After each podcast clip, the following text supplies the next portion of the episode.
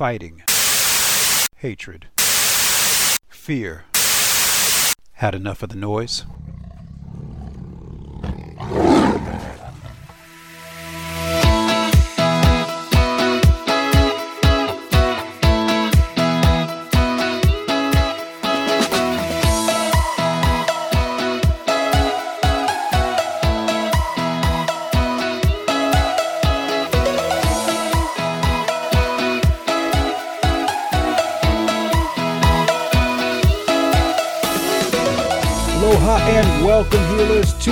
Energetic Health Radio. And thank you so much for listening today. I got a huge, huge treat for you.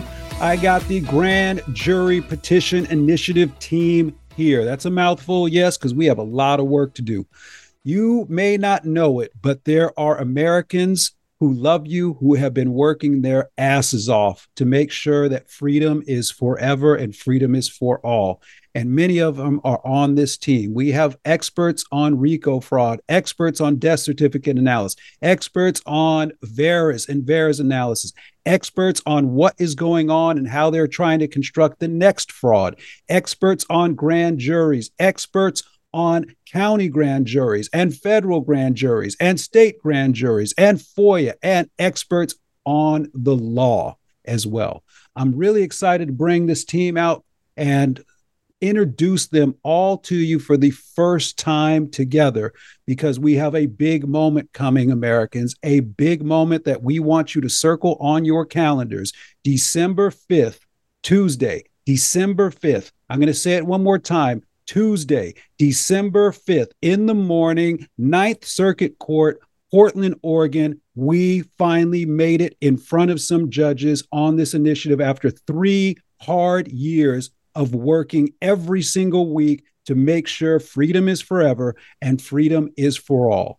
So, what I want to do today is introduce you to everybody, but we're going to start by getting into the background of what was going on and how this great fraud and evil was perpetuated upon the American people by April 7th, 2020. You can go to beyondthecon.com and join the fight. Make sure and go to beyondthecon.com. You can read all of our filings, everything we've been doing, and we are about to deliver the 15 most explosive minutes in American history on December 5th when we go into that courtroom. How did this all happen? It all happened because the data didn't lie, people did. This is a case about the right of Americans when we know that there is something wrong, when we know that crimes have been committed, to go after and make sure that those people who have committed the crimes are held to account. And the grand jury system is a tool for we the people to ensure that corruption can be rooted out of any government agency wherever it may be. Now, what we have done, and we knew what was going on very early on, March 12, 2020, I started daily reports, daily data analysis on these on these fraudulent uh, COVID numbers. What what happened? What happened was we started looking at Italy. And when we looked at Italy, because Italy was two weeks ahead of us, I, we wanted to see what was it going to be like from a health perspective. What was going to be the peak and when were we going to be able to expect a fall in the numbers so we could get back on with our lives, that this wasn't going to be something we needed to worry about. Remember on March 9th of 2020, the CDC admitted themselves the only people that really needed to be worried about SARS CoV 2 were people who were over 65 and had multiple comorbidities, especially diabetics and people overweight and people with heart conditions. If you didn't fit in that category, there was no reason for you to ever have your freedoms restricted by these lockdowns. Well, when we looked at the Italian data, the Italian data showed us that the peak was about 20 days from the first case, and then you had about a 20 day fall. So it was going to be about 40 days. That's all this was going to take. And it was going to model after previous infective curves. No problem we started modeling the US data in kind, and what we found was something very, very alarming.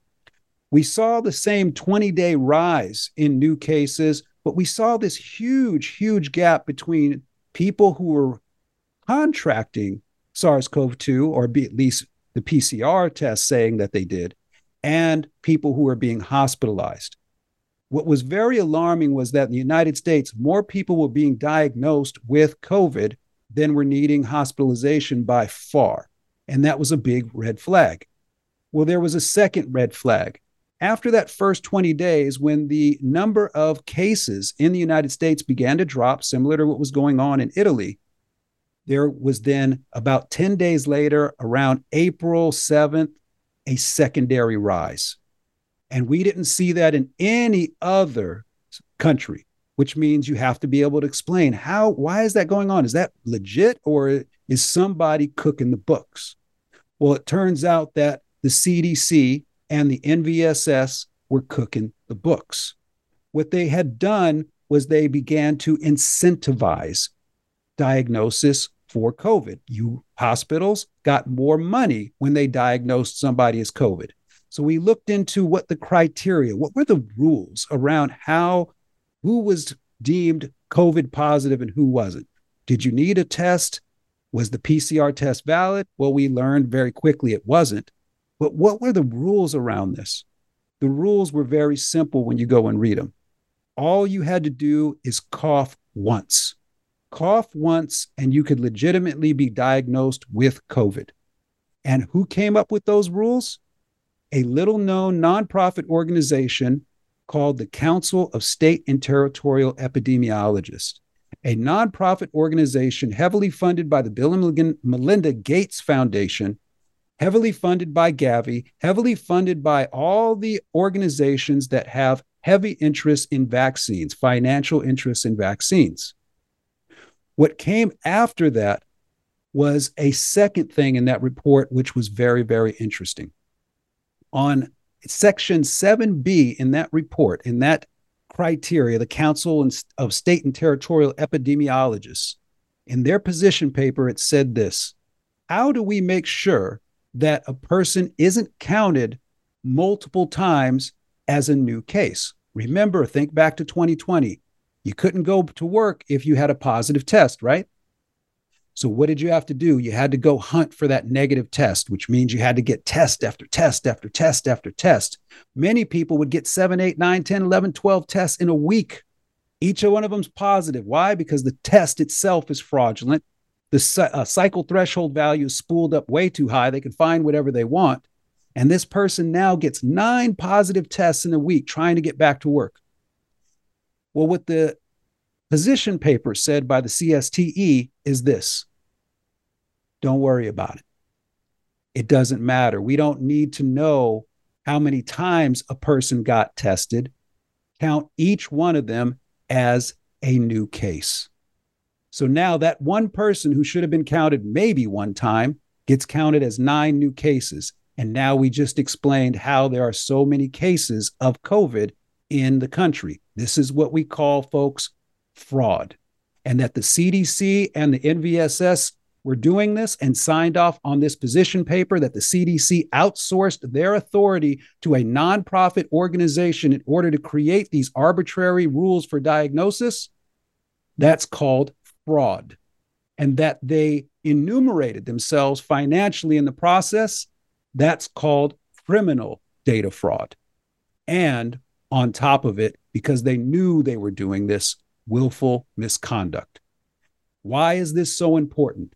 Because when we can prove willful misconduct, when a grand jury agrees that this is willful misconduct, it tears down the protections of the PREP Act and it tears down the protections of the 1986 National Childhood Vaccine Injury Act and opens up the floodgates for every single person who has been injured by this process, by these governmental rules, and by these damn shots to sue the pharmaceutical industry into oblivion where they deserve to exist. That's what we are bringing to you. That's why we are passionate about what we are doing. And that's why we've been in this fight every day for the last three plus years. And we want you to get in the fight with us December 5th. Let's make sure everyone in America is watching this historic proceeding that's on the horizon. Now, we have a couple of great senators with us that couldn't join us today. They stepped in when no one else was, when it wasn't convenient, when it wasn't popular, because they were getting call after call from their constituents worried about what was going on in this country. So the senators contacted us. We started working together and we showed them what was going on with the fraudulent nature of this data and how this set up by August, excuse me, by April 7th, the entire construct of the fraudulent apparatus. They said, We agree with you. We believe what you're doing. You have proven yourself to us. We got to do something about this. They wrote a letter to the Department of Justice demanding a grand jury investigation into what they have found. And do you know what the Department of Justice said to them? Kick rocks. The Department of Justice told two elected officials representing hundreds of thousands of Americans with definitive evidence of criminal data fraud and willful misconduct that they weren't even going to look into it and that the senators would do well to leave them alone. Well, folks, we have a problem now, and I think you can all agree. We have a problem and it deserves investigation, and that's what this fight is all about. The right of an American citizen to demand an investigation into obvious criminality, obvious fraud, obvious willful misconduct, and potentially treason. Yes, it's that serious. So I want to bring to you some folks today that love you that you may have never met. These are great people doing great things, and they deserve your ear. First person I want to bring up is our incredible attorney who has been fighting for so many people and again doing it when it wasn't popular and it wasn't convenient. Mr. Steve Joncus. Steve, how you doing today? Good morning. I'm doing fine. Thank you, Dr. Ealy, for that introduction we got a good question here for you, sir. We have challenges, right? No question about it. What are some of the legal challenges that we face in trying to accomplish what no one has accomplished in our history? The main problem is that the government and the courts have gotten used to the idea that the only one with access to a grand jury is a prosecutor, a, a government prosecutor.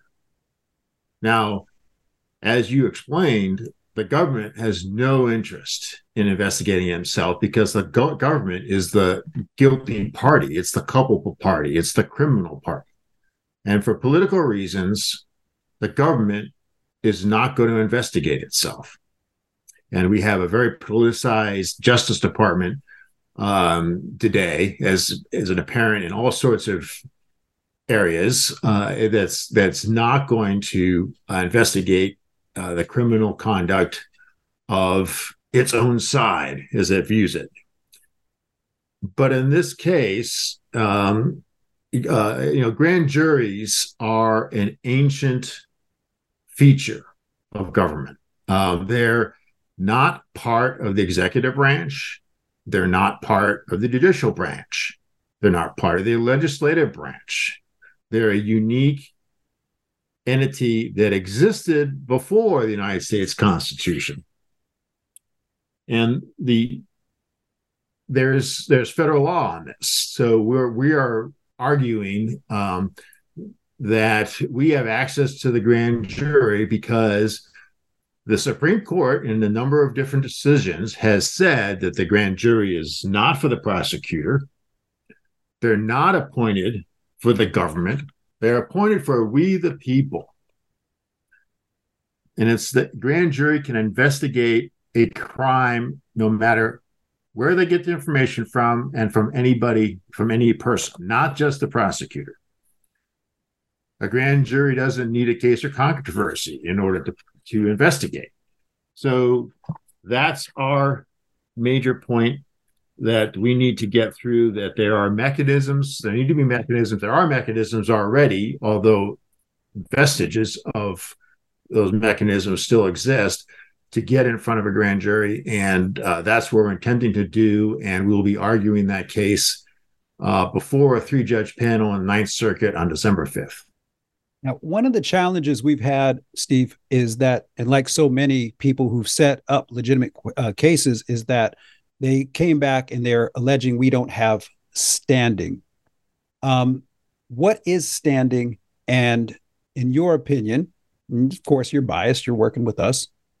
do we have myself and Senator Dennis Linthicum and Senator Kim Thatcher have standing in this case? So standing means you're the right person to be bringing this case uh, to the court. It means you're the one that's been harmed, and um, it's a complicated um, and controversial um, uh, area of the law, and it, it's uh, they're basically saying we don't have standing because we're not a prosecutor, and there's no way that we we can have we we have no right to get in front of a grand jury is is what they said and what they won on. That's what the judge said in his opinion, dismissing our case. So um, we had, do have standing again because this is a um, uh, the government's gotten used to the idea that only prosecutors get in front of grand juries. But the history, if you go back way back and look at history, and um, you know, grand jury is is there to preserve the liberties of the people and it's not limited to control of any branch of government. There's law on that. Grand juries are not there and not controlled by any branch of government, and they're designed to preserve individual liberties. So that's what we're trying to bring forward again is the people's right to get in front of a grand jury to present evidence of crimes and in this case it is evidence of of uh, unbelievably broad and uh, pernicious crimes by the government. Amen. And to clarify for everybody listening in, we filed, Judge Marco Hernandez ruled against us. Steve immediately filed an appeal. December 5th, we finally get to get into court to be heard on that appeal. One of the issues that we had was that Judge Hernandez, throughout our case or dismissed our case in the initial filing because he said we don't have the authority to prosecute. This is a very important point. It's subtle, but it's very important. In our initial 63 page filing, we explicitly did not request prosecution of the respondents that we have named. We requested investigation. And it's that fine point that is the difference in why we are going to be successful in this endeavor, my people.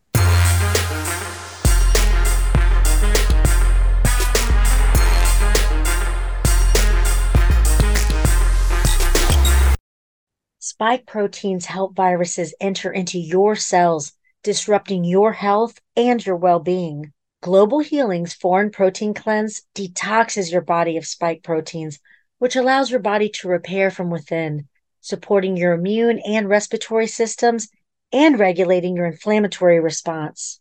Formulated by Dr. Edward Group and by Dr. Bryan Ardis, Foreign Protein Cleanse targets and detoxes spike proteins in the body. Go to AmericaOutloud.shop and get 15% off using the code OUTLOUD. Global Healing, giving you the power to take control of your health naturally. Cofix RX nasal solution has completed the circle and is now offering throat spray with povidone iodine. That completes the protocol doctors like Peter McCullough recommend. If staying healthy is important, you'll want to make sure to add throat spray to your next order of Cofix RX. For a limited time and exclusive for America Out Loud listeners only, you can save 25% off your entire order. Let's double down against colds, flus, strep, RSV, HRV, COVID, and more. Click the banner or go to America Out Loud shop to get 25% off your entire order. Use coupon code OUTLOUD25. That's coupon code OUTLOUD25.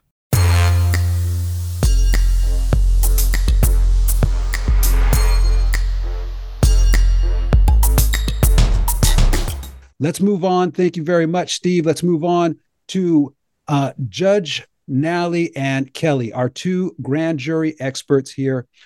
Steve started getting into what a grand jury is can you give a little bit more background briefly on what a grand jury is and help people understand? Because most people, when they think of juries, they think of jury of your peers in a you know a criminal trial, stuff like that. This is different. Can you explain those differences and help everybody understand, Judge Nally and Kelly?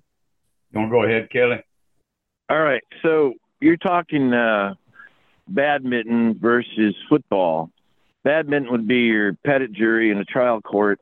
the grand jury is football, able to get out and investigate, issue subpoenas. It's composed of everyday people, and it's the purpose. One of the purposes to hold government accountable. So, uh, and specifically to hold accountable willful misconduct in office. Um, some recent examples would be 2018, Congressman Chris Collins, a Republican out of New York, he violated insider trading laws.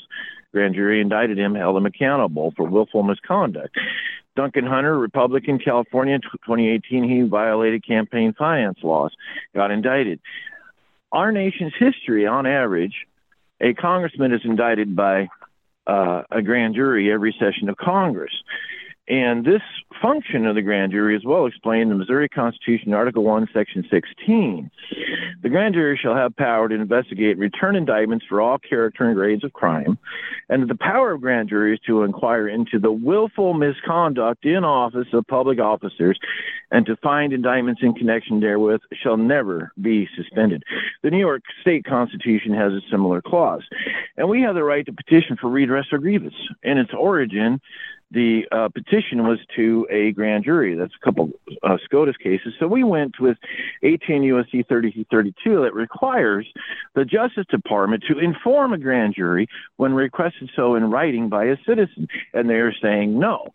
All they needed to do was take our box of information, go to the grand jury, and said no. They fought us tooth and nail, and night and day, wasted a bunch of time, but they just this over going to appellate court. Now, it's very important to understand that if there is no indictment, there is no accountability. This is per the Fifth Amendment.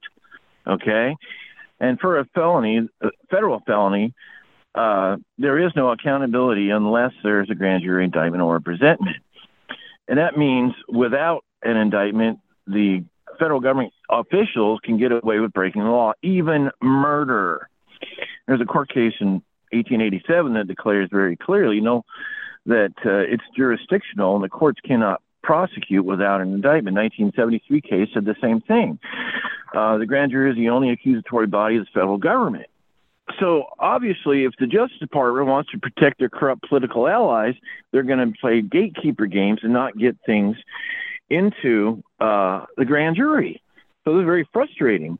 Now, of course, a person can learn a lot more about the grand jury by the frequently asked questions on the website Beyond the Con. Um, this is why it's called the Hidden Fourth Branch. This is why I published a book called The Hidden Fourth Branch: A Corrupt Government's Worst Nightmare. But there's many uh, frequently asked questions that you uh, people can understand the grand jury better there at BeyondTheCon.com. Amen. And thank you for that. Quick recap, everybody. So the way it works, allegations are made. Grand jury gets those allegations and now has the authority to investigate the validity of those allegations with broad subpoena powers to get things that most people in the public can't get, if for no other reason to confirm that no crimes have been committed. Because remember, the function of the grand jury is to investigate any allegations of willful misconduct and corruption in the government as a tool of the people to make sure that the Constitution is the social contract that we are all engaged within. Kelly, beautiful. Make sure you check out The Hidden Fourth Branch by Kelly Mordecai. The Hidden Fourth Branch by Kelly Mordecai. Judge Nally, we're going to come back to you after we hear from some of our fraud experts because I want to I want to get your take on what you hear from each of them. Good. Let's go over right now to um, where are we at? Keith. So Keith, what is RICO and how much money has been stolen from the American people? A lot. a lot. It's almost incalculable. Um, when we look at RICO, if we're going to go to a federal grand jury and and approach them and, and present evidence of uh, of RICO crimes, um, we have to be able to to delineate what laws were violated uh, by this criminal enterprise, and that's what RICO statute is. Um, it's the Racketeer Influenced and Corrupt Organization Act. Came about in 1970. Um, it's codified in Chapter 96 of Title 18 of U.S. Uh, C 1961 through 1968, and it was initially put in place to to bring down the mafia.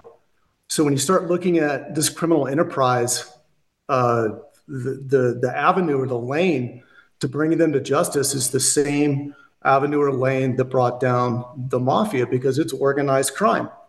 And that is an important and critical aspect to RICO crimes. And really, what we're doing is we're looking at the definition of racketeering. And when you look at racketeering, it's when a, criminal organization uh, develops a criminal construct and they go down the lanes of coercive uh, behavior, fraudulent activity, extortion, or other illegal coordinated schemes that operate to repeatedly or consistently provide a profit to that criminal organization. And there are four basic areas of RICO. You can invest the income derived from racketeering, which in this case is the US tax base. You can acquire control of a business from racketeering. Think of the number of um, individual businesses that were shut down outside of their control because of mandates that were put in place by governors. Um, and then the other aspect of that would be participating in the actual conduct of racketeering, which is kind of a fine line with this group because as we'll as we'll see here shortly, they export a lot of their activity uh, to third parties. For example, they will create the language behind how diagnoses are identified and then recorded, and then that data is produced and then that data is received back by the people who authored that information and then it's propagated as something that it's not. Um, and then the fourth aspect would be conspiring to violate any of the previous three. It showed that as as covid-19 came into place um, flu and pneumonia went away at the exact same rate. It's an inverse reciprocal relationship for uh, for fraud. It's a hallmark indicator of fraud. And so we have a complete catalog, pages, boxes of evidence clearly demonstrating that the entirety of COVID 19 is enterprise fraud and all of it is prosecutable under RICO statute. And so essentially, they lied with numbers, which is interesting because that's a book that has been seen in a picture with Bill Gates quite frequently. And Correct. Keith, Let's get to what that number is, though, for us that isn't a lie. When the fir- when what's the, first... the range? What's the range in trillions of dollars of American taxpayer money that has been stolen? What's the range that you found? The first report that came out at the end of uh, uh, 2021, spending was at 3.5 trillion. It's currently at 4.2 trillion. They've got 4.5 trillion obligated. There were two Harvard professors that indicated that the total impact, financial impact of the pandemic was around $16 trillion. However, we looked at things like the increase in spending over baseline flu, which is 1.7 billion. Unemployment was factored at 16.2 trillion alone. The total impact on small business was 2.3 trillion. The total impact on mental health was 1.6 trillion. And so it comes down to the conversation starts at 16 trillion, but as the GAO tells us, tracking this spending is extremely complex and all of the studies overlay and they repeat in sure. certain areas. So it becomes difficult to aggregate the total number, but it's got to be somewhere between 16 trillion and upwards of, I don't know, you can start adding up to 65 trillion at some point, remembering that some of those things are redundant and uh, and repeat in certain categories. So everybody listening in, that's a lot of information, right?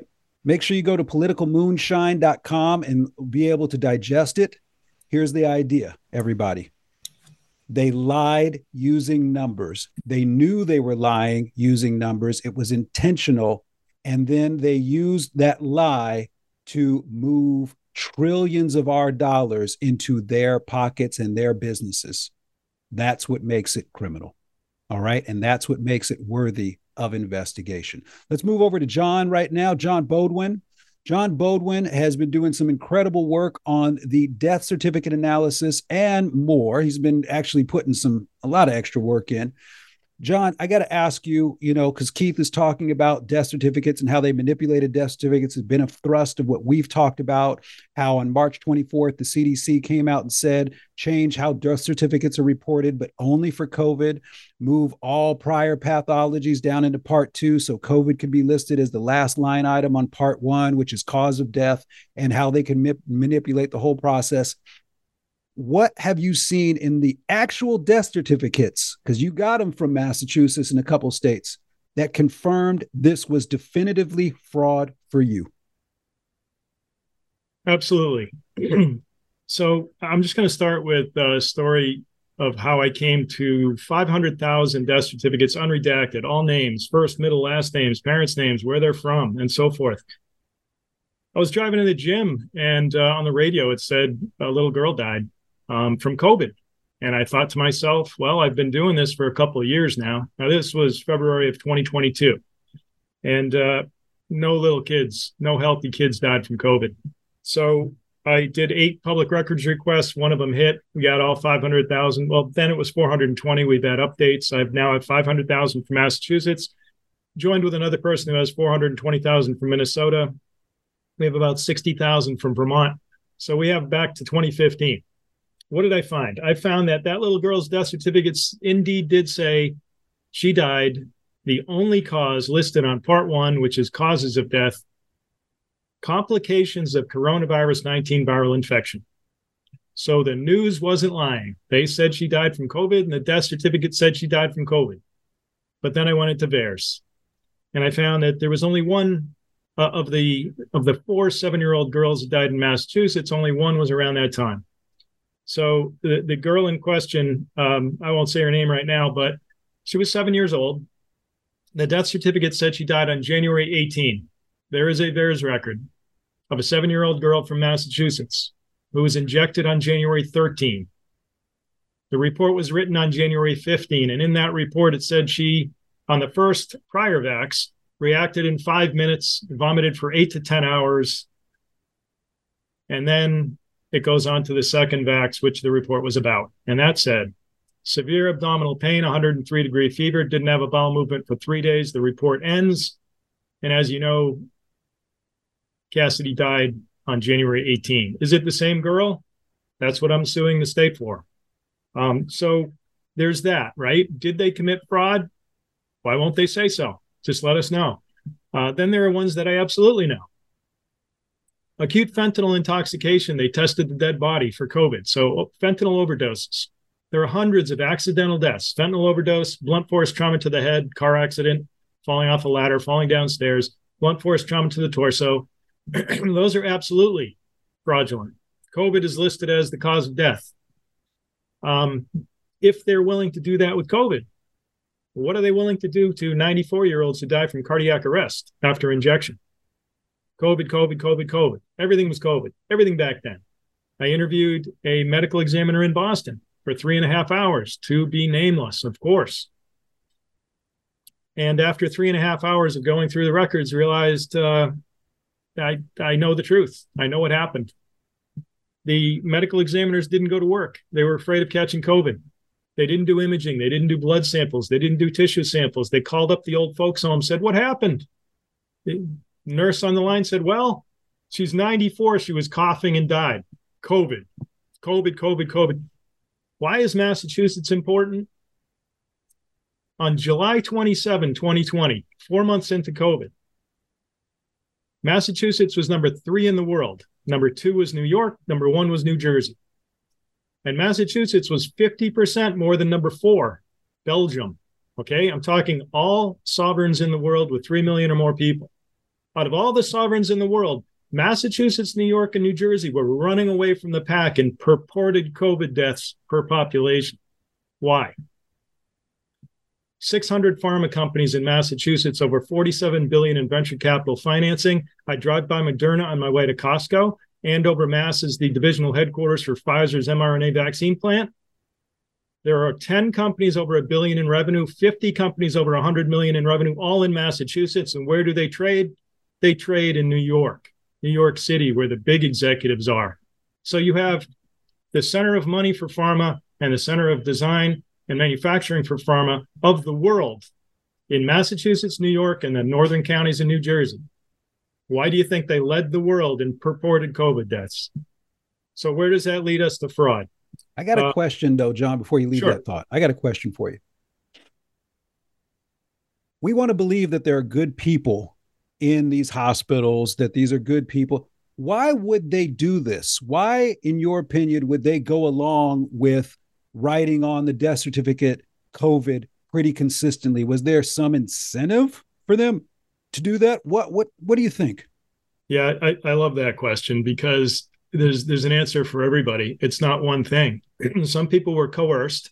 You have the American Board of Internal Medicine, American Board of Pediatrics, American Board of Family Medicine, the three CEOs putting a letter out to every doctor in the United States. If you spread vaccine misinformation, your license will be suspended or revoked. You can find it right now on the web. It's still there. That's coercion. It's criminal. It's it's not fraud. It's it's it's absolutely criminal. The solicitation is how you know if you would say, well, it's a nice person, they're just doing what they're told to do. Uh, the CARES Act itself is a solicitation. You get more money to put somebody on a ventilator. It's different by state. It has it's a complicated formula. Just say roughly around thirty thousand dollars per patient go on a ventilator. The use of remdesivir or baricitinib, okay, twenty percent adder to the entire hospital bill. You go to cms.gov, you find that right now. It's also in the Federal Register. 20%. Imagine somebody in the ICU has a half a million dollar bill. The hospital gets an extra 100 grand if they just pump this little drug called remdesivir into their veins. It is known to cause kidney problems. There is a large, large lawsuit right now against Gilead in California. Class action just filed, Mark Guyer and, and, and company. Um, so, yeah, the, there are incentives from the CARES Act to the hospital administrators you know, Walter E. Williams, Thomas Sowell, Milton Friedman, all of them said, if you subsidize something, you get more of it. The pay plan defines the behavior, we used to say in my business. It absolutely does. You put a spiff on something, it gets sold more than everything else. And that's what happened. They they put a, a incentive, financial incentive not only for the hospitals, also for the doctors. And they sold what they wanted to sell to the detriment of the people and we probably don't have time, but I could show you graphs. And uh, let me give you the numbers real quick.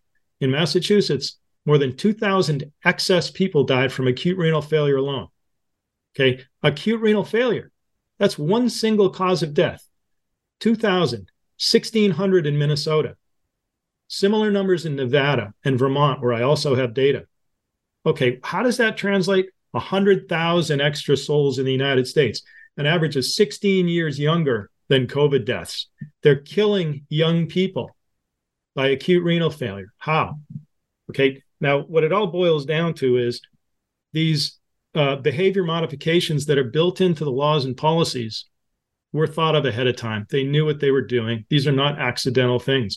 Most of the people downstream are just doing their jobs and enacting them. They're, you know, the legislators are just handed stuff by the lobbyists.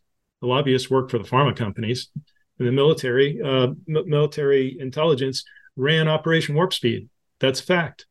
It was brought in. Operation Warp Speed is a co-mission between HHS.gov and DoD, and they don't take no for an answer. And they use um, the, they use processes available to them that industry can't use. You did not see a Pfizer commercial about the vaccine for the first two years of the vaccine. They didn't have to put out a commercial. Imagine that. They got a commercial about everything else on TV. I'm off topic now, but uh, to answer the question, it's different things motivate different people. And um, they have, you know, you, you gather a bunch of people through solicitation. Those whom you don't get, you get them through coercion. You, those whom you don't get, you try other means. It's Amen. called topping off, right? Amen. Let me jump in here. Thank you, John, for that. Folks, what he's talking about is something that was used in slavery. It's the whip or the sugar cookie. If you do what I want, I'm going to give you a sugar cookie occasionally. If you don't, I'm going to whip you into oblivion. And that's what we see was constructed right here. So I ask you, are you free?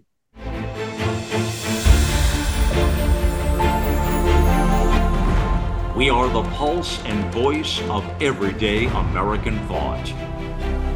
AmericaOutloud.news, delivering a message of truth, inspiration, and hope to the world.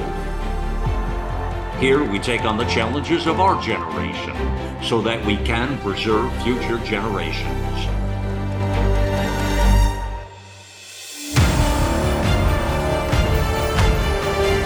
Join us in the fight for liberty and justice for all. America Out Loud Talk Radio.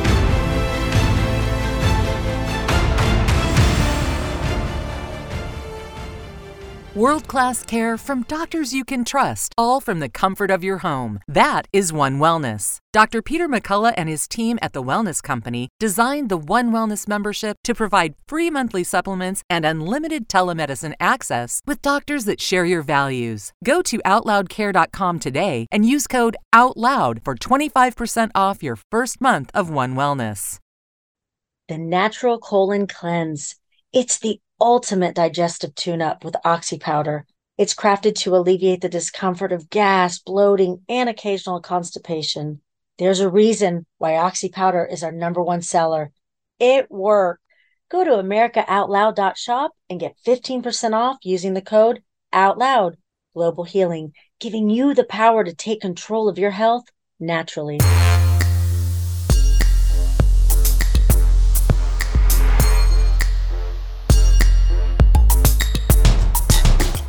Let's find out. Let's go over to Albert and start talking about what is the consequence of all this.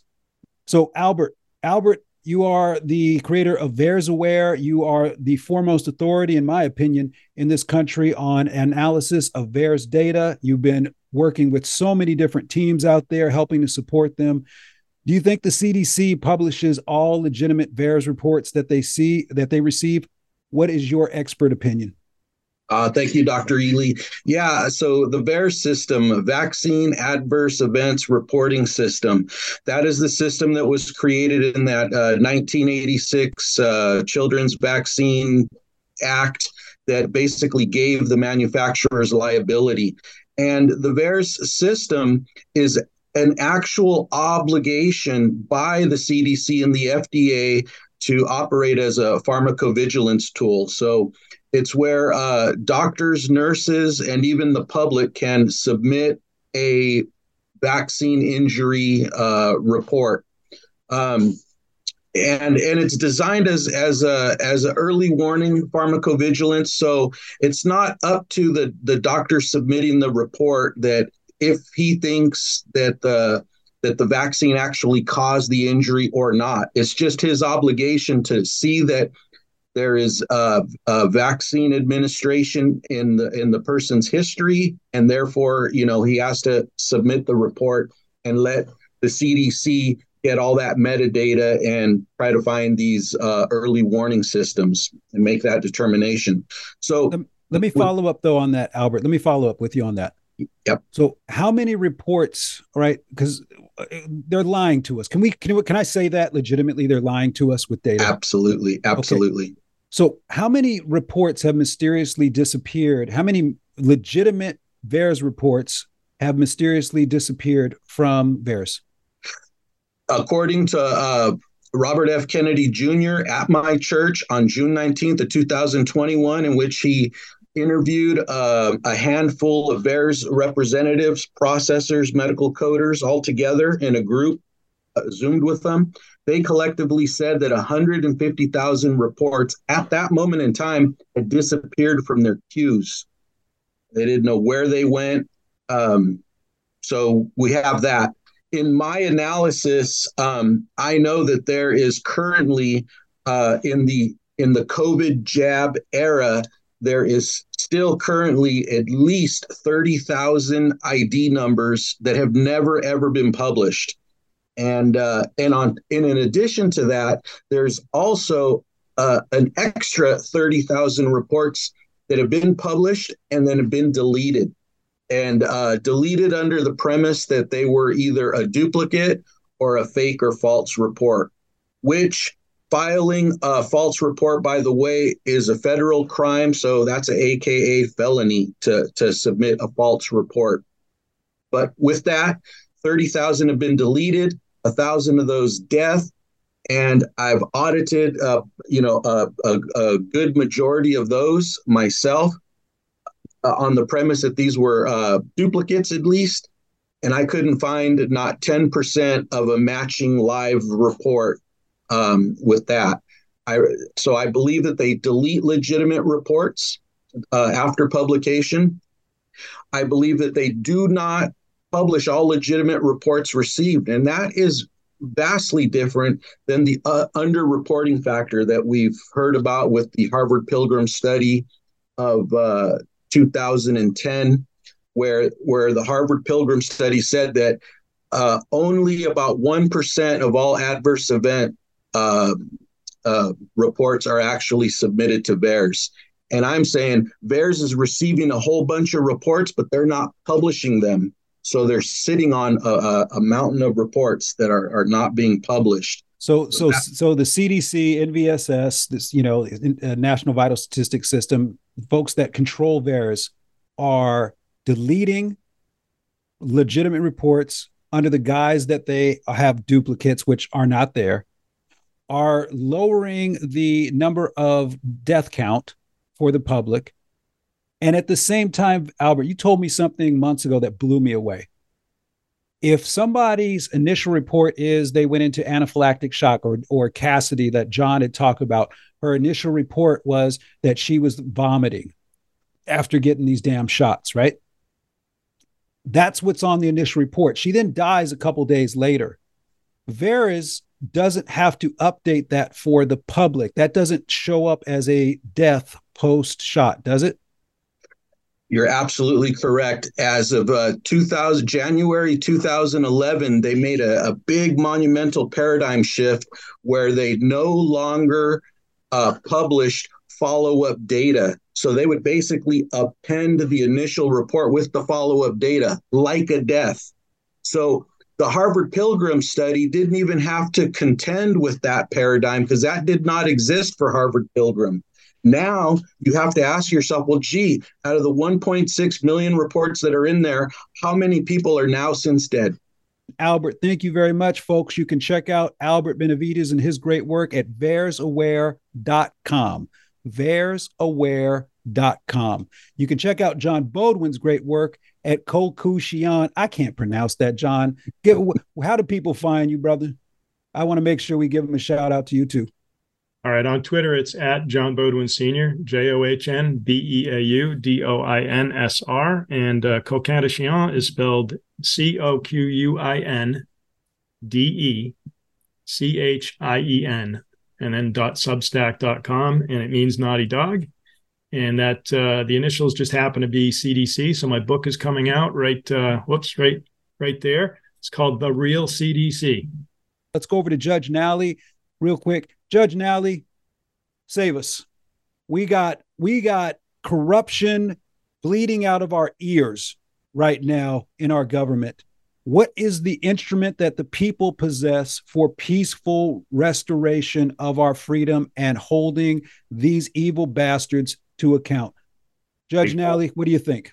Before any citizen can reach up over the mantle and take a death grip on the Second Amendment, we must remember our grand juries. And the reason for that is because they have the authority to do two things we do not have a reasonable expectation of our government agencies doing, and that is a diligent inquiry and, more importantly, a true presentment. No matter the state or federal jurisdiction, all grand juries are judges of the law. That's not uh, given or acknowledged to any other government agency. They, not a judge or a prosecutor, determine their jurisdiction. Furthermore, in all jurisdictions, the question of willfulness and intent are always a question for a jury. No one, and this is important too, no one, whether in government or in private society, have any immunity from a grand jury inquisition.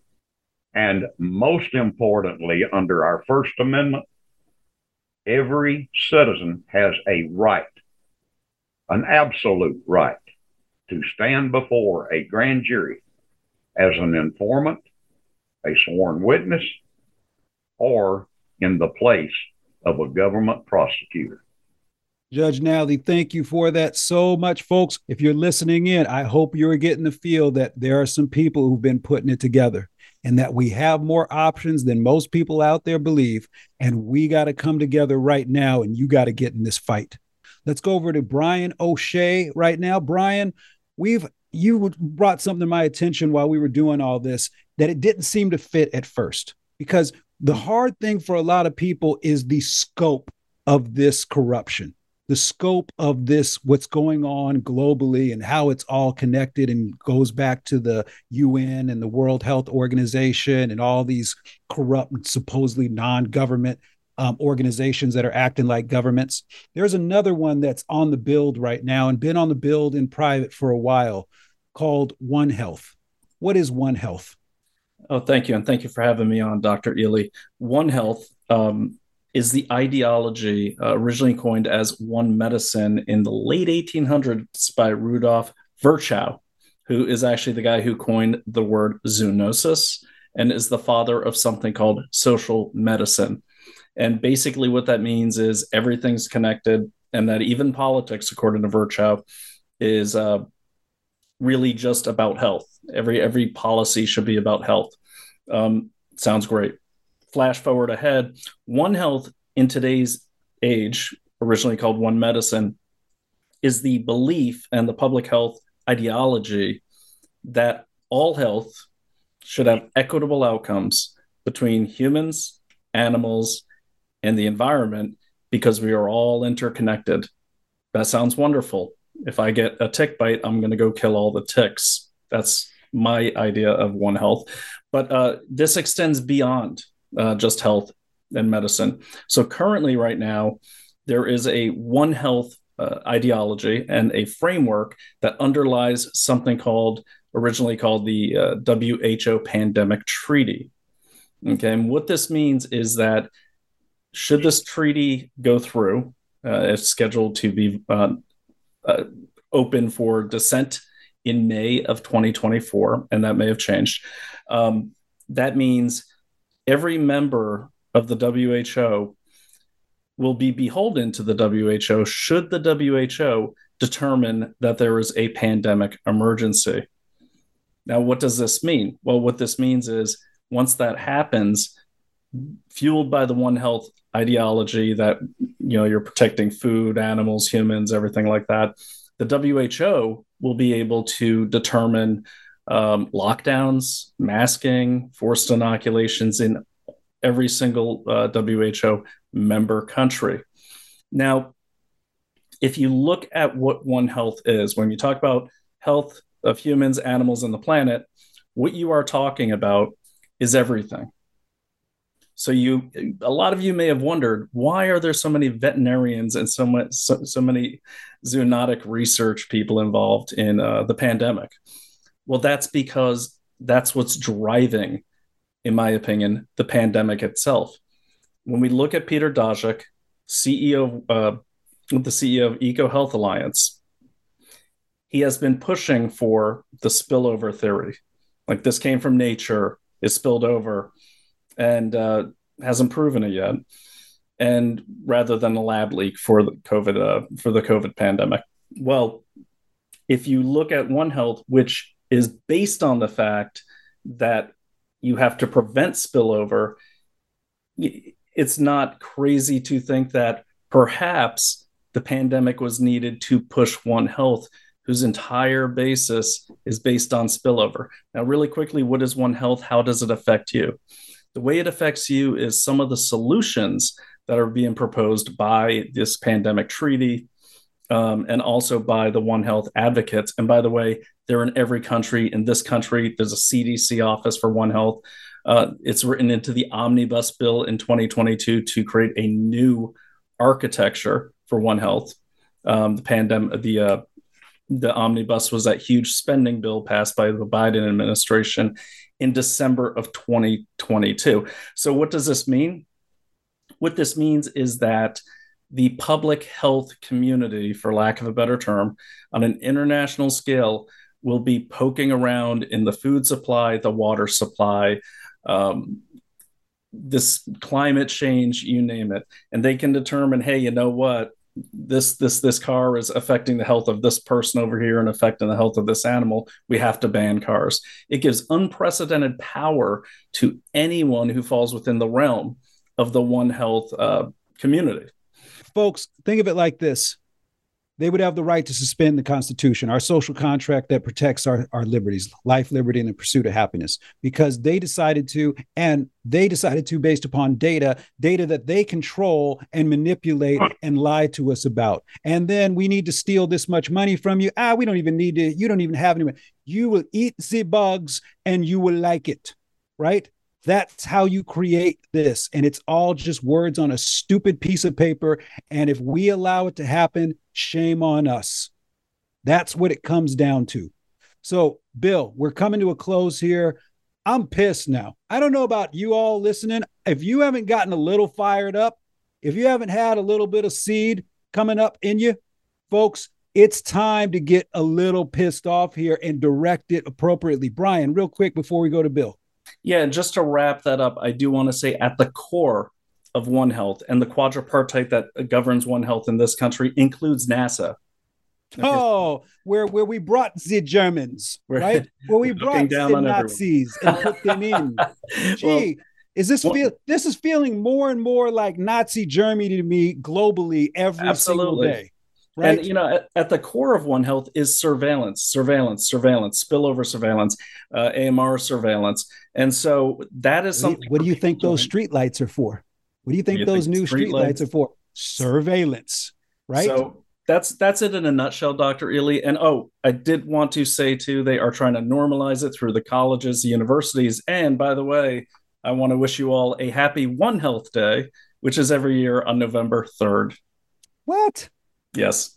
They even have their own day, right? Hey, international holiday. You can give away all of your freedoms and feel good about doing it because privacy is a thing of the past, right? Please. Bill, I'm pissed. I want to do something about it. What can I do? You said they think they have the right to suspend the Constitution. So you come home, you're out for a bit. The three year old's coloring on the wall with permanent marker a couple of 10 year olds down in the basement putting off soft explosives. And the 16 year old that's supposed to be in charge says, While you were gone, we went ahead and did a moratorium on spankings. How's that going to sell with you? Because it's never going to sell well with me. I'm still in charge. They're not suspending anything. Founding document says that uh, we are endowed by our creators with certain inalienable rights and that governments are instituted among men to secure these rights. Are you feeling like your rights are secured? Are you feeling like the governments? When every time somebody said they today, I substituted the word the people I hired to be my public servants. Employees of mine are the they. They're fired. And so Tactical Civics has an action plan to enforce the Constitution. All we need to do is enforce the highest law of the land. It's a four page document. You could read it in a few minutes. There are 17 specific things we ask the federal government to do. If they're not doing it, they're criminals. They need to be fired. If they're exceeding their authority, they're criminals. They need to be fired. The grand jury is all about how we go about it to ground level, enforcing, investigating, and enforcing the highest law of the land the question that you guys are appealing before the courts would not have arisen had the Constitution been followed and enforced. Where's the constitutional authority for the stuff they're doing? Where's the constitutional authority for the Department of Justice that told you to go pound sand? There isn't one. Gentlemen, thank you so much. You know I love you. And I have the utmost gratitude and respect for everything that you do on behalf of so many people. We're talking really billions of people around the world because we are the last line. And it is an honor to stand with each of you. It is a privilege to stand with each of you. And may God bless us all on our great fight forward to preserve freedom forever and freedom for all. Everybody listening in, it's time to get in the fight.